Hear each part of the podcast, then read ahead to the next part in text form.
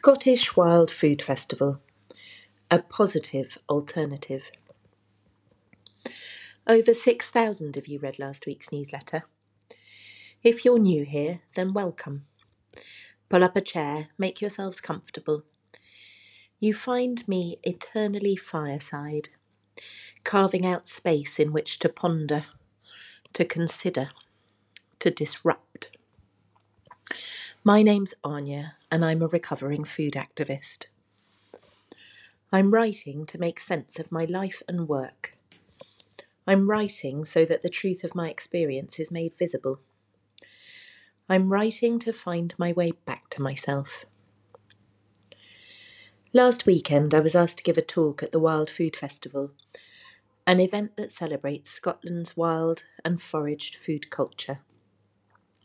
They're relatively new, based at Tír na nÓg, a holistic centre and small cafe about 30 minutes outside of Glasgow. The asking felt serendipitous. I was keen to be off grid otherwise occupied, not doom scrolling other festivals. In Irish mythology, Áine was queen of the fairies. She lived on Tír na nÓg, a disappearing island where the old gods still reside. The real world version is a beautiful house set amongst a rambling tangle of forest. The stable block has recently been renovated to create a cafe and treatment rooms. Activities take place mostly outside or in any number of yurts and field kitchens dotted around the site. They welcome 600 people over two days. The programme encourages visitors to celebrate Scotland's native food culture venison and game, smoked fish and shellfish, mushrooms, whisky, local herbs and spices. We made hedgerow soap crabapple preserves, and learnt the secrets of sea buckthorns. There was spoon carving and charcoal making, mushroom walks, wild women's circles, and a handful of feasts. Owled fellas carrying stories and songs popped up in random clearings. I was never far away from a poem, or a kid whittling a spoon, or climbing a tree, or learning to play the bodhrán. It would be easy to gush about how wonderful it all was. Of course, I'm going to say it was great. I have a vested interest. And yet, it genuinely felt like something was occurring. I saw the ripple of last week's newsletter. I'm slowly getting more comfortable with the process. I get mad anxiety before publishing, feel generally sick about putting them out there, but once they're gone, it's like a weight's been lifted. Something is set free. I feel lighter. Last week, significantly so. I watched it land, felt the silence, saw the women it caused a sleepless night for, had the decency to feel sorry about that. I still care about all of them, even if the feeling isn't mutual. I've noticed that it doesn't much matter what the newsletter says. People have a tendency to absorb headlines. Criticism of any kind is viewed as an attack. Being positive seemingly matters more than emotional honesty or meaningful change. I do understand, however. It isn't reasonable of me to expect the heart of the UK hospitality establishment to get where I'm currently coming from asking them to get on board is a psychological step too far. So, what is my position? Am I simply venting my frustration at the culinary patriarchy, angrily attacking the structural wealth and inequality that negatively impacted my career? Am I just full of piss and vinegar and looking for someone to blame? Well, no, not really. That would be far too simple. My talk in Scotland was entitled Eating Well on a Planet in Turmoil. The remit to discuss how to build secure regenerative food economies in a post Brexit climate emergency. It went a little something like this Current structure Brexit and COVID changed everything. As I wrote back in January, normal is not coming back. We are clinging to the remnants of an outdated story, a narrative of positive patriarchal imperialism. Our democracy has been co opted by neoliberalist economic philosophy, which prioritizes the accumulation of wealth and the protection of structural inequality above all else. Our systems of governance are increasingly out of balance with the needs of the people and planet they claim to represent. Yet they have little interest in evolving or changing. Why should they? They have been extremely successful at achieving exactly what they were designed to do. In healthy, functional ecosystems, organic communities must adapt in response to changes in their environment fail to do so, and they die. We are not the exception. Our inability to grow and develop beyond an immature and outdated cultural identity puts our entire societal future at risk. We are urgently in need of a new collective story. I no longer believe that change will come from existing structures of power and governance at all. Our economic systems are corrupted to such an extent, even those with the best of intentions end up locked in a never ending battle with the status quo. Eventually, fighting for change becomes too hard, too exhausting. We either burn out and stop, or we enjoy recognition and success and so become co opted into the mainstream. To achieve significant and substantial reform, we are going to have to live through collapse. Living with what's coming. The climate crisis is going to cause the largest mass migration of people that we have ever known. We are going to live through, sorry, we are already living through widespread collapse and societal upheaval. This is not my personal opinion, not some vague debatable possibility. It is simply the truth based on current IPCC reports. Mainstream, conventionally acceptable scientific fact getting my head around the real world implications of what it actually means for my life and my children was a contributing factor in my mental health collapsing. I understand why we're collectively struggling. The implications are vast, and we have been taught to believe that change is frightening.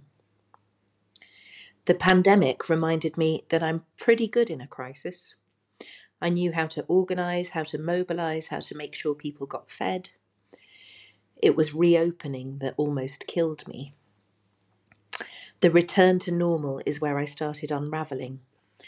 We allowed no space for grief or mourning, no healthy emotional processing of our trauma, no honouring of our dead, no meaningful celebration of those who'd sacrificed everything. Just a speedy return to how it was before only shitter. I wanted to run screaming through the streets. Are we all so asleep? Can't you see what is happening? COVID was not a one off short term health event. It was the Western world's first significant experience of the immediate and incoming climate crisis. As long as we continue to exploit and disrupt our ecological systems, there will only be more and worse. The way I see it, we have only two possibilities left, available to us. World, world governments can act immediately to empower and mobilize the largest movement of active global citizenship we've ever seen. We have a great reset a moratorium, we revision a globally connected society living in ecological balance with the planet it depends on. We reconsider what it means to be human, rethink every aspect of our lives, and then get busy. We actively cooperate to transition towards something new. We reconnect our communities, rebuild our soils, re educate our societies, or we live through the trauma of uncontrolled societal breakdown, mass climate migration, and the collapse of all the systems we currently depend on. The unravelling has already begun. It's not a question of if, merely how fast. The unique possibility of food. Well, that all sounds very depressing, I hear you say. Should I just jump off a cliff right now? Great question. Thanks for asking. In short, no. The planet needs you. People are going to need you. But what can any of us actually do when the scope and scale of these issues feels so vast? What can we individually do to make a difference? Do food. To steal a phrase from the slow food founder Carlo Petrini, Everybody must eat. Eating is an inclusive, democratic act. Note I said eating and not access. Everybody, regardless of status or ethnicity, background, or position, requires access to a reliable, safe, nutritious supply of food. No food, no us. Hoarding wealth is all well and good, but it's not going to matter a bean when there's nothing left to spend it on. Food is the great connector, the link between people and the land, our stomachs and the soil. Unlike carbon, which we know we must sequester, but which we can't see or taste or smell, food has a direct physiological impact on our bodies, our minds, our emotions, our relationships. It can nourish and comfort, welcome and include, inspire and invigorate. It is an equalizing and participative tool through which we can model and experience a radical societal alternative, a different sort of community. I don't much care if it sounds naive or idealistic. Change food and you change everything. Active food citizens. We need to stop waiting for someone to save us. Help is not coming. Our existing systems of governance are far too wedded to the way things already are. Plus, they're old and archaic, and any meaningful change will only happen slowly. We have run out of time. In the absence of meaningful government leadership, it is down to each of us to simply start building what's necessary. Each individual, family, community, business, and city or region can start to take action in spite of what's happening in Westminster. That is where the possibility of real change lives. We treat toxic patriarchy like the needy toddler it is. We ignore and disengage. We no longer reward a government that is failing us with the benefit of our time and attention. Connection with food means a connection to the soil and the seasons, the land and the people you live near. You experience the interconnectedness of things, the importance of coexistence, the benefits of collaborative symbiotic relationships. Grow food and you understand the monumental effort that goes into producing it. You value it, you are less likely to waste it or throw it away.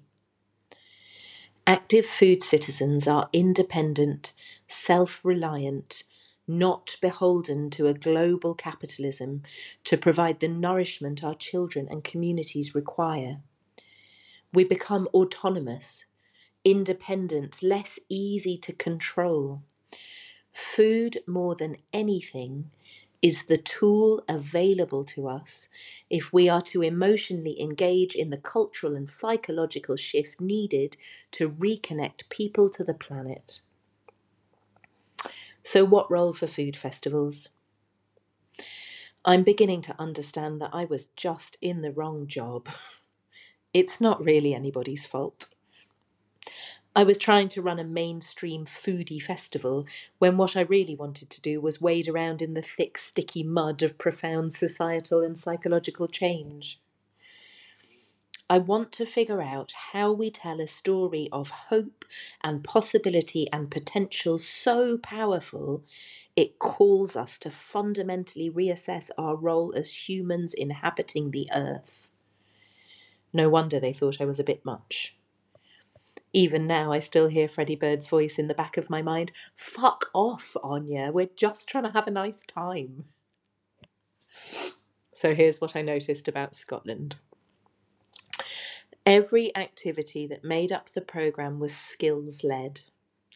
Every talk, workshop, walk, or masterclass took as its starting point the desire to teach practical food skills, to exchange and impart knowledge. I'm not saying no chef demos, but I am saying no chef demos where predominantly male chefs showcase little but their own ego, creating six course restaurant menus that nobody else can do or is ever going to try at home. Nobody learns anything from those sorts of demos. It's food as a spectator sport. And maybe that's fine. Maybe most food festivals have no interest in being anything else.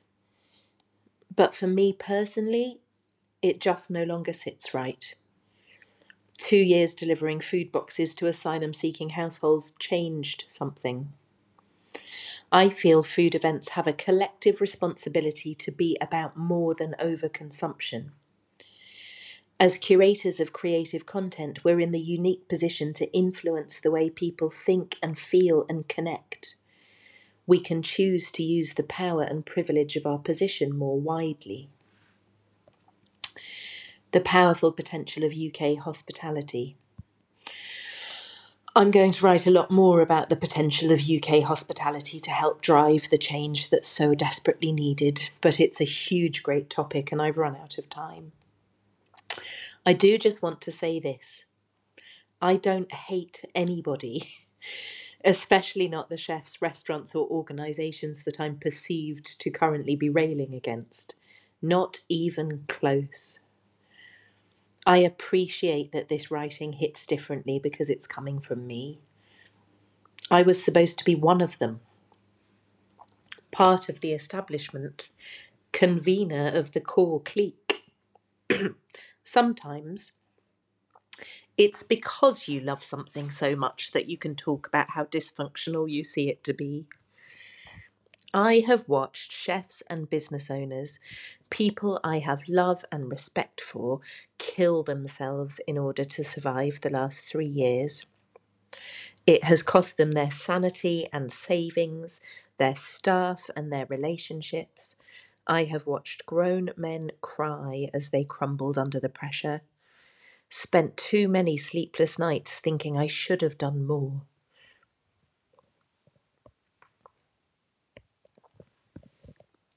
Now, more than ever, they are profoundly in the shit. Many, sorry, most, have no idea if they'll survive until spring. And yet, the hospitality industry has a substantial and significant role to play in driving the change that is needed. Community food projects can only dream of commanding the money, resources, and reach that restaurants and food media enjoy. It's time we revision what a pub or restaurant can be, not just as capitalist enterprises simply selling product to consumer, but as community hubs and education spaces, drivers of local food economies, and passionate advocates for communities of farmers and local food producers. We need to stop viewing food and hospitality as separate to issues around food security, access, and environmental change.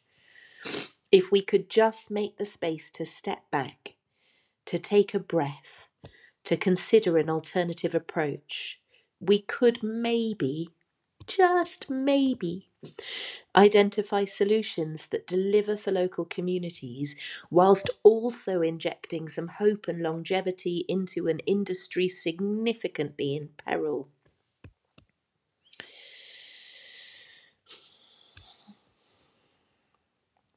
Back in Scotland, work is done and the crowds head home.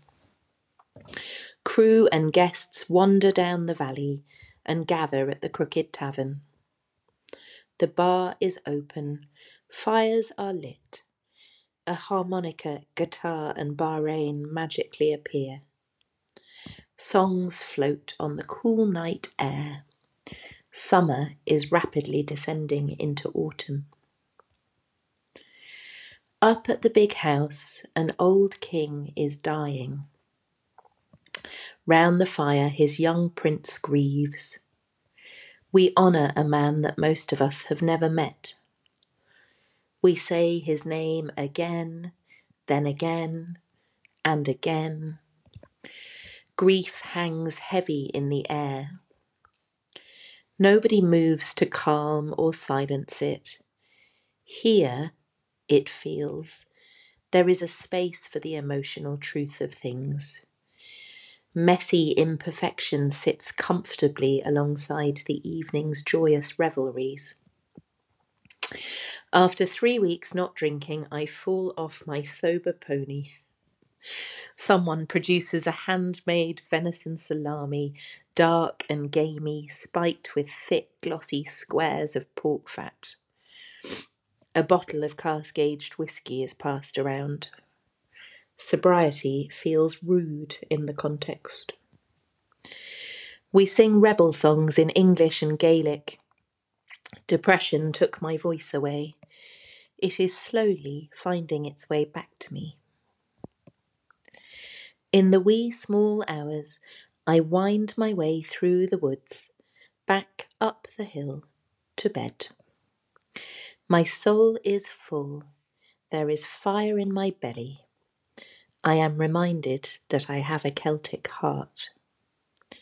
There is a seed of something here, a space where maybe I might belong.